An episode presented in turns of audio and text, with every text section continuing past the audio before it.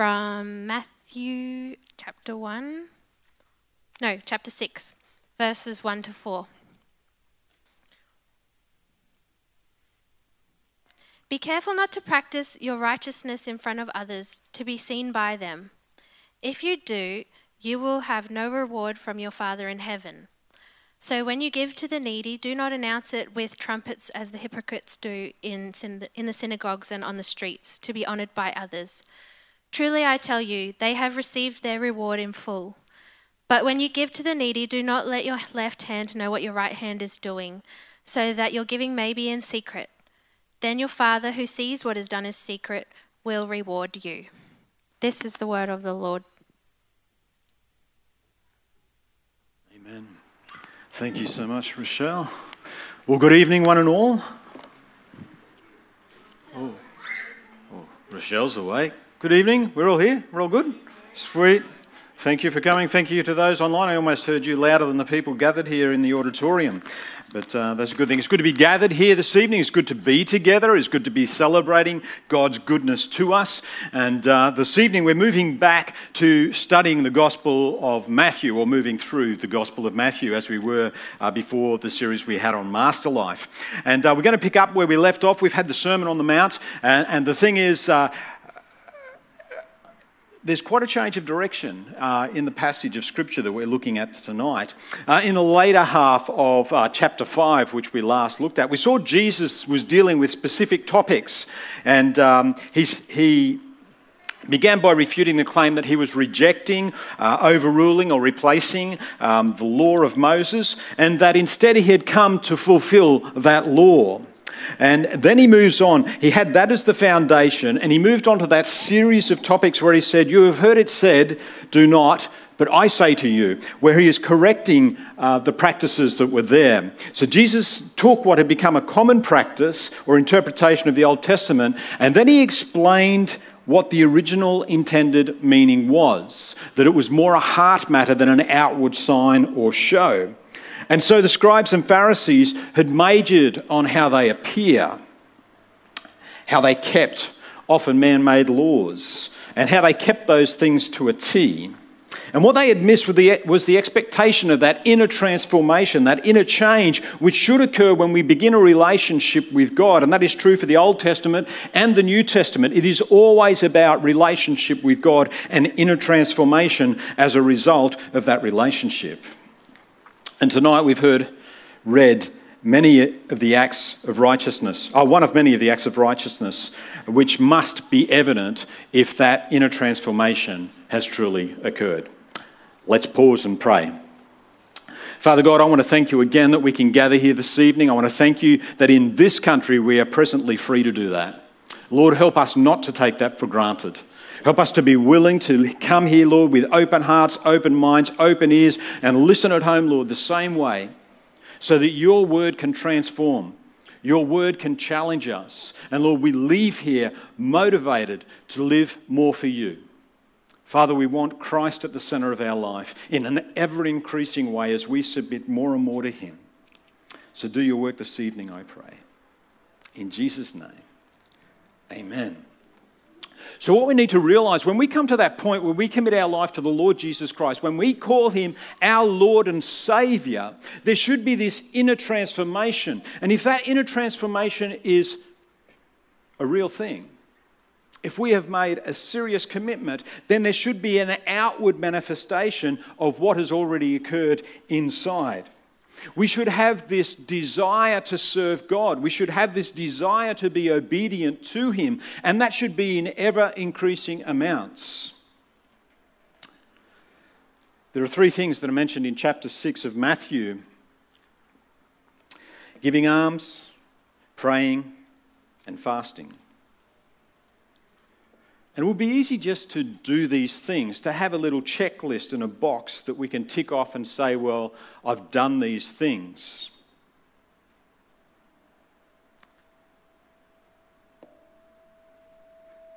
But there is an expectation that our motives are pure. And Jesus begins his practical application by speaking about giving alms. Now, in a day when there was an abundance of poor people and no support for them, the expectation of the religious people to give alms was very, very high. It was considered normal to do such a thing. And Matthew 6 1 says, Beware of practicing your righteousness before other people in order to be seen by them, for then you will have no reward from your Father who is in heaven. So, what is very different in Jesus' day to today, that is if you considered yourself religious, there was this natural expectation that you would give alms, that you would support the poor. And you would be easily identified as being that religious person because of the way that you conducted yourself. And obviously, at the top of that list was actually helping the poor. And Jesus encourages his followers, his followers to do the same. But there's a warning here, isn't there? Jesus points out that there were people who appear to be doing the right thing, but their motives are not right. He says, Beware. Some translations say, Take care. And what Jesus is saying is that you need to pay careful attention as to why you are performing these acts of righteousness. This act is a service to another. And the question is, why are you doing it? A righteous act is an act which is done in order to glorify God. It's something we do where we actually don't want any recognition for ourselves. And unfortunately, there are many who do such things with a desire to be seen or acknowledged for exactly what they've done. That does not bring honor to God, it does not give Him the glory. And so Jesus says that if you do that, if you are showing off your acts of righteousness, your acts of kindness, your giving of alms, then those people who recognize you, those people who acknowledge you for doing such things, that's your total reward. There will be no reward for you in glory. You've received your reward in full. So keep in mind when you do these acts of service, they're not to be public, where people will observe what you do. Don't hear me saying never do up, a public act if someone will see you do it. But it gets back to that attitude of heart. Why are you doing what you're doing? And are you doing it in a way where you don't want recognition, where you want the glory to go back to God, where you want Him to be acknowledged as the one who prompted you to do it, and that you're only doing it because of all that He's done for you? Make sure that you're doing what you do for God's glory and not to be recognized yourself for your acts of kindness. This is an expectation. This is what Jesus wants. And it's interesting how much you get out of a passage when you just dwell in the scripture for a while. And this one was no different for me. Matthew 6 2, thus when you give to the needy, sound no trumpet before you as the hypocrites do in the synagogues and in the streets, that they may be praised by others. Truly, I say to you, they have received their reward. When I'm talking about Jesus' expectations, the first thing that is here is that we should all do this. There's no exceptions.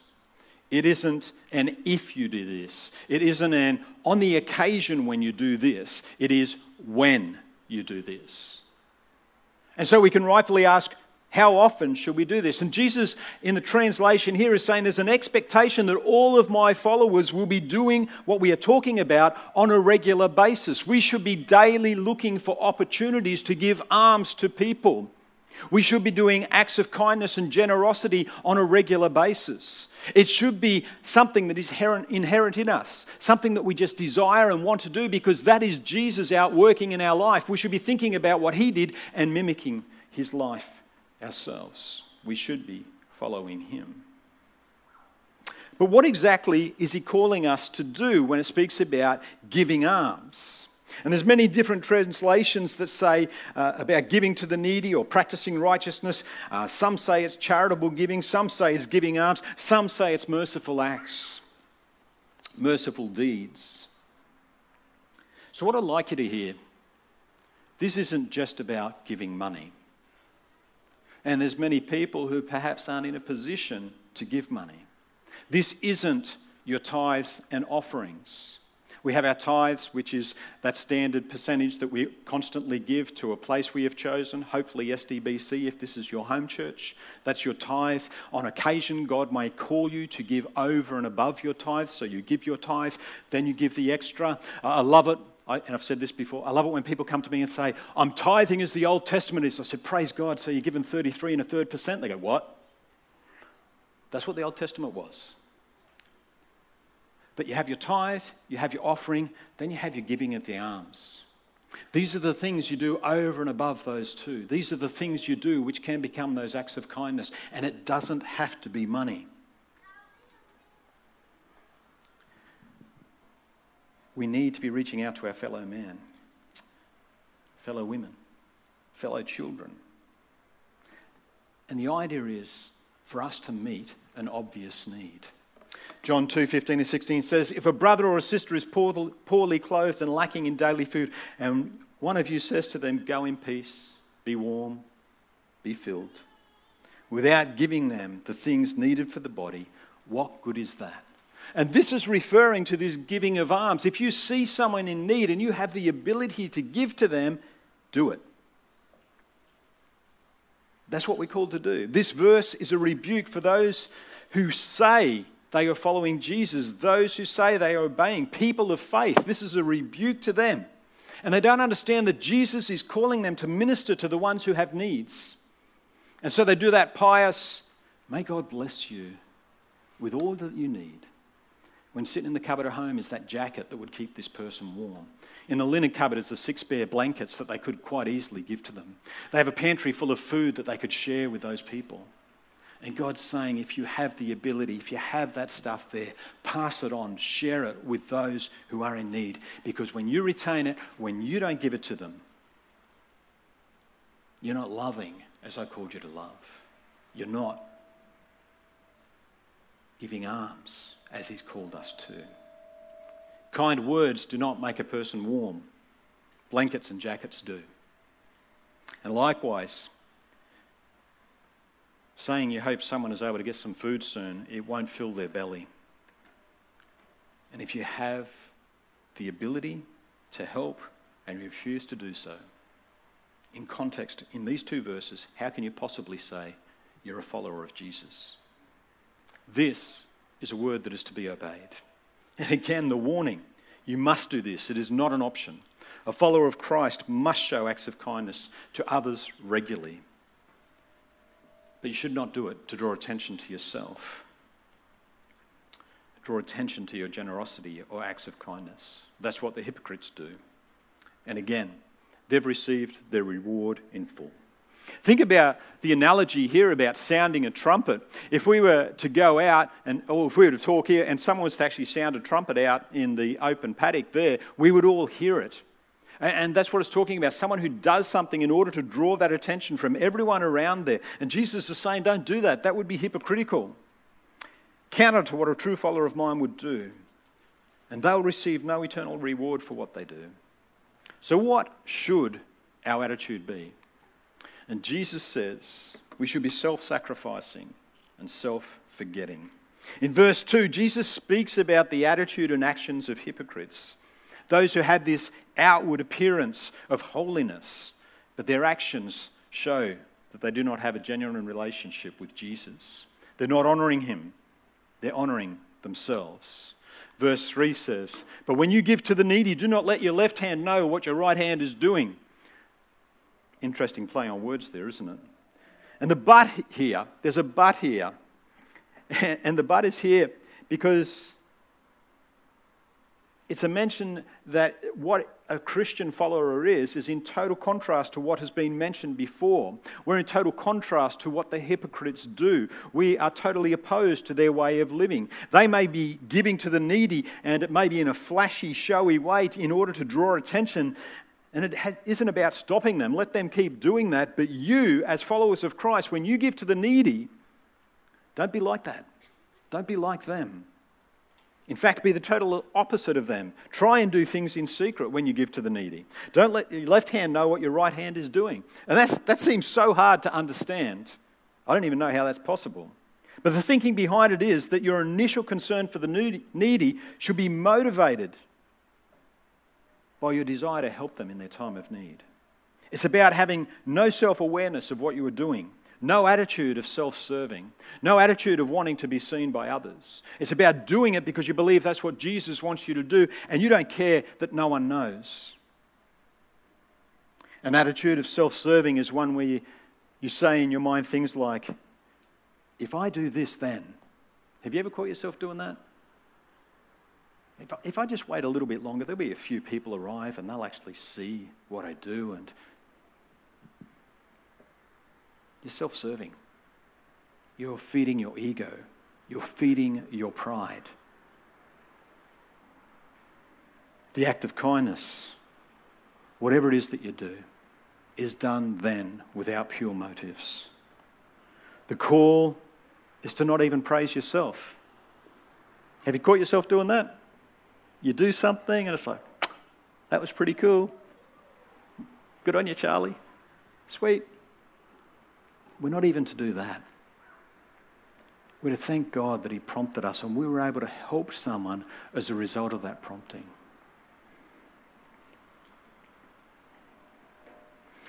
We have to live in a way that always promotes and glorifies God.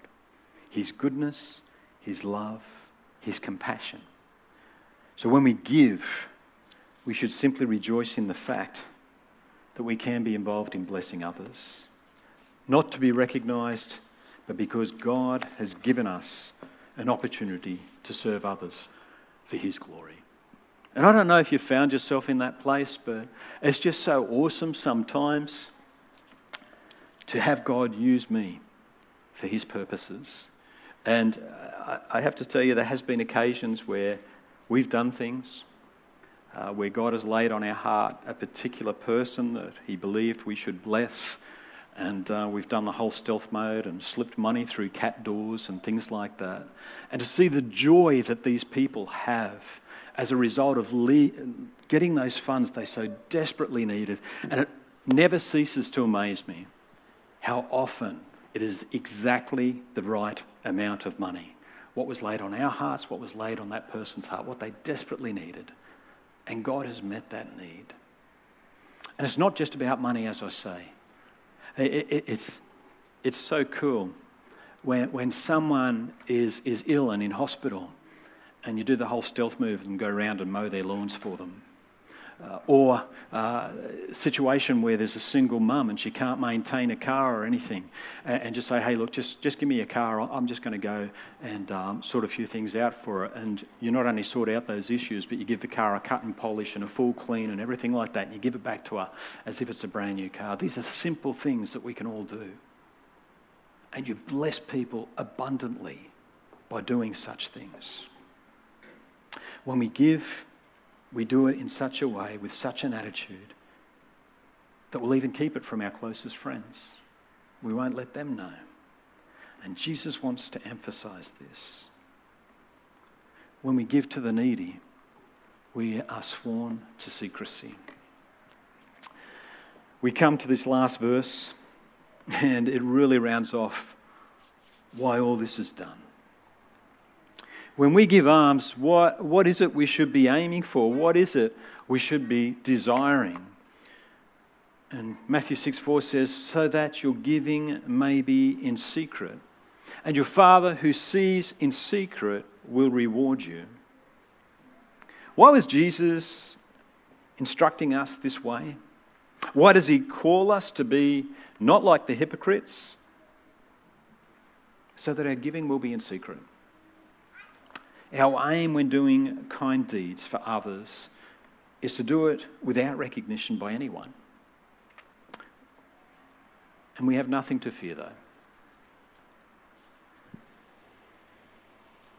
Our Father, who sees in secret, will reward you. And don't hear me saying he will reward you in the here and now. You don't give in order to receive. You give because of the abundance that God has given you. And some people may be sitting here and say, Well, God hasn't done that for me. I don't have an abundance. If you're a follower of Jesus, you were dead and now you're alive. What more could you be given? And, and, and I get frustrated with some of you. You know, some of you have got these incredible stories, and I mean, we've all heard those crazy stories. Hey, yeah, I was in witchcraft, I was a devil worshipper, I was on alcohol and drugs and blah, blah, blah. And then Jesus miraculously saved me. Wow, that's a great testimony. Well, what about you? What had happened to you? I was brought up in the church, and sometime I came to Jesus. Guys, you were dead, now you're alive. That's a miracle. Each and every one of us who believe in the Lord Jesus Christ are a walking, talking miracle. And we need to grasp hold of that. We need to realize that Jesus Christ is so powerful in our life. You were dead and now you're alive. You rise to new life in Christ, and that power that rose you from the dead is the same power that rose Jesus Christ from the dead. Can you believe that? You better because it's the truth. And that power is the power that equips you to do these good works and acts of service for our Lord and Saviour.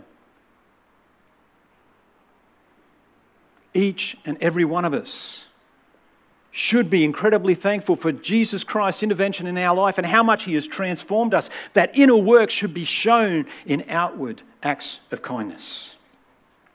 God sees that thing which is done in secret. He sees our good deeds and He knows our hearts, He knows our minds, and He will reward us.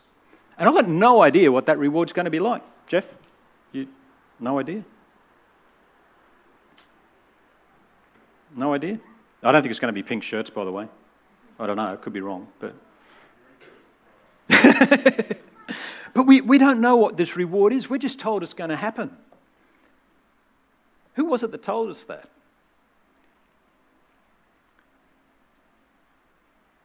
He sees what we've done, He sees the sacrifice we've made.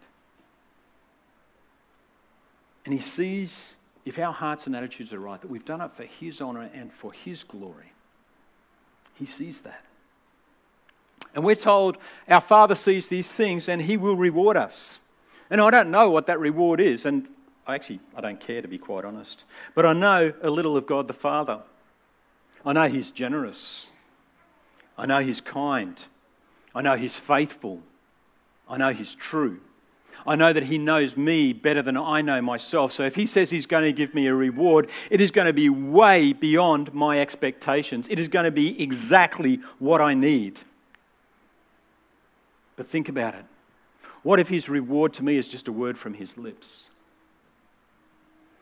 What if His reward is something direct from His hand?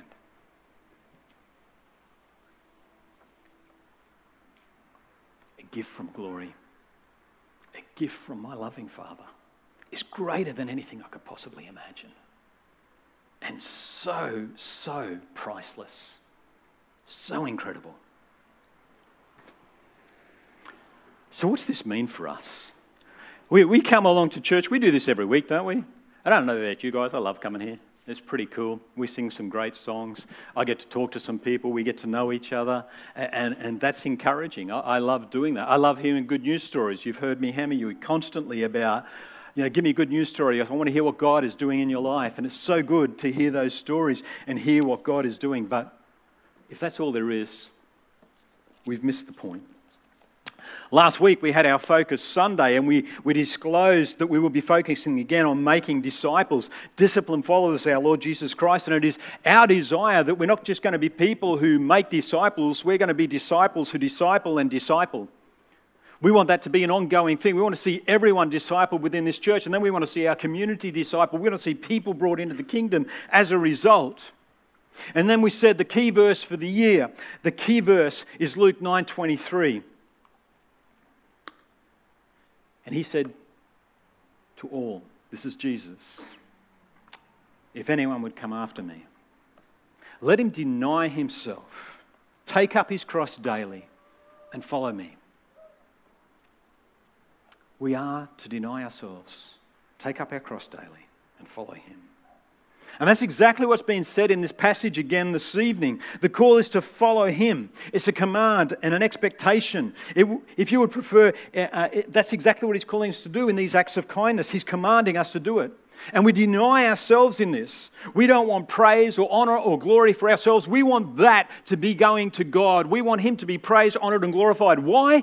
Because He has done so much for me. I was a wretch. I was filthy. I was a sinner. And then I came in and I knelt before my Lord and Savior. I deserved to be struck down. And He forgave me of all of those sins.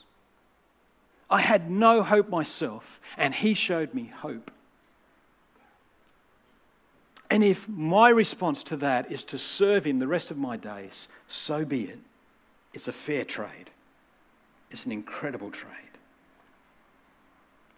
So we deny ourselves because we want Him glorified. I don't want glory. I don't want it for myself. I want it for Him. What we do is so the recipients who received those acts of kindness will be made more aware of our God and Saviour. I think I've told you about our, our, our, young people from my former church, how I said to, you, I said to them, I said, guys, I said, we, have got to actually do stuff in the community. We've got to show them uh, uh, just an act of kindness. And uh, one of the girls worked for the local Woolworths. And I said, okay, that's it, let's do it. Let's just go down to the Woolworths if your boss allow us to, and, and let's just take people's groceries to their car. We'll just offer. If they want us to, that's great. If they don't want us to, so be it. And so we spent several hours down at local Woolworths pushing shopping trolleys for people. And, and some people were very skeptical. It's like, well, what do you want? You know, and some of them reach for their wallets and go, well, here you go, I want to give you some money. It's like, no, it's not about that. And they said, well, what is it about? So we just want to serve you. We're, we're from the local church and we want the community to know we're, we're here to serve. And uh, we got several hours into that day and, and just the young people coming back talking about the conversations they'd had with people because they were gobsmacked. Uh, seriously, you don't want anything? No. We just want you to know we're here to serve. And uh, as a result of that, uh, opposite the Woolworths was this coffee shop. And uh, this guy goes, Oi! And I'm like, this could go bad. I walked over, I said, Yeah. Goes, what are you doing? Was like, Oh, we're just taking people's groceries to the car. Goes, who are you? What are you where are you from? Oh, we're from the local church up the road. And so what? You getting money off these people, eh? Said, no. Said, we're just serving. He goes, all right. You and all that mob, if they want anything, it's on the house. It's a response because they can't believe people would just do something for nothing. And we can have impacts like that here. And I believe we should have impacts like that in our communities. We want to show people that God loves and cares for them. And the way we do that is to allow His love to flow out of us to them. He calls His people, you and me, to minister to them. We are His hands and feet. We are called His ambassadors, commissioned to be agents of His righteousness here on earth, ministering to believers and non believers alike as they have need. And we are to take up our cross accepting that this is the way we have been called to live. He willingly sacrificed himself, refusing, sorry, we willingly sacrifice, refusing to withhold our acts of charity because our lives are no longer about us. Our lives are not about accumulating wealth. Our lives are not about gaining security for ourselves. We have to come to a point of realization that all that I am, all that I have, is from the Lord's hand. And if He asks me to give it to Him in order for what I have to be distributed to others, so be it. The inner transformation we say we've experienced as a result of giving our lives to Jesus should be seen in, in, external acts of righteousness. Again, not for our recognition or praise, but in order that God's kingdom of love, grace, and favour be upon all men. We do not do what we do in order to gain salvation. Hear that very clearly you will not gain salvation from acts of kindness. We do not gain a more favourable standing with God. He doesn't look upon us and say, That's pretty sweet. We do these acts of charity as an expression of the transformational work that has already happened inside us through the power of Holy Spirit. Galatians 2:20 says, I've been crucified with Christ. It is no longer I who live, but Christ who lives in me. And the life I now live in the flesh, I live by faith in the Son of God who loved me and gave himself for me. My life is no longer my own. I live in submission and obedience to Jesus. Do you want to live like that too? Are you willing to say tonight, Lord, it is no longer about me. It is all about you. I want to live for your will and your purposes. I want to do acts of righteousness in order that you are honored and glorified. And what do these acts of righteousness look like? I want to, I want to tell you a story that um, I, I read online. It's obviously a little old, but it's still applicable. A man moved to this small town. He bought this little house across the street from the railway tracks. And every morning he noticed this elderly lady walking along the railway tracks, picking something up and putting it in a bag and going home. Every day this lady did this. And he got curious about this lady and he didn't want to approach the lady, but instead he went to the local corner store. You know, we call these mum and pop stores. I'm not sure if that's still the case, but it's just the local corner store that an older couple usually owns. And so he goes to the store and he said, There's this old lady that goes by the railway tracks every morning. She picks something up. Do you know what's going on there?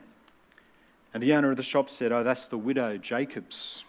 Every day she comes halfway across town to pick up the coal that is spilled on the tracks from the steam trains as they run through town.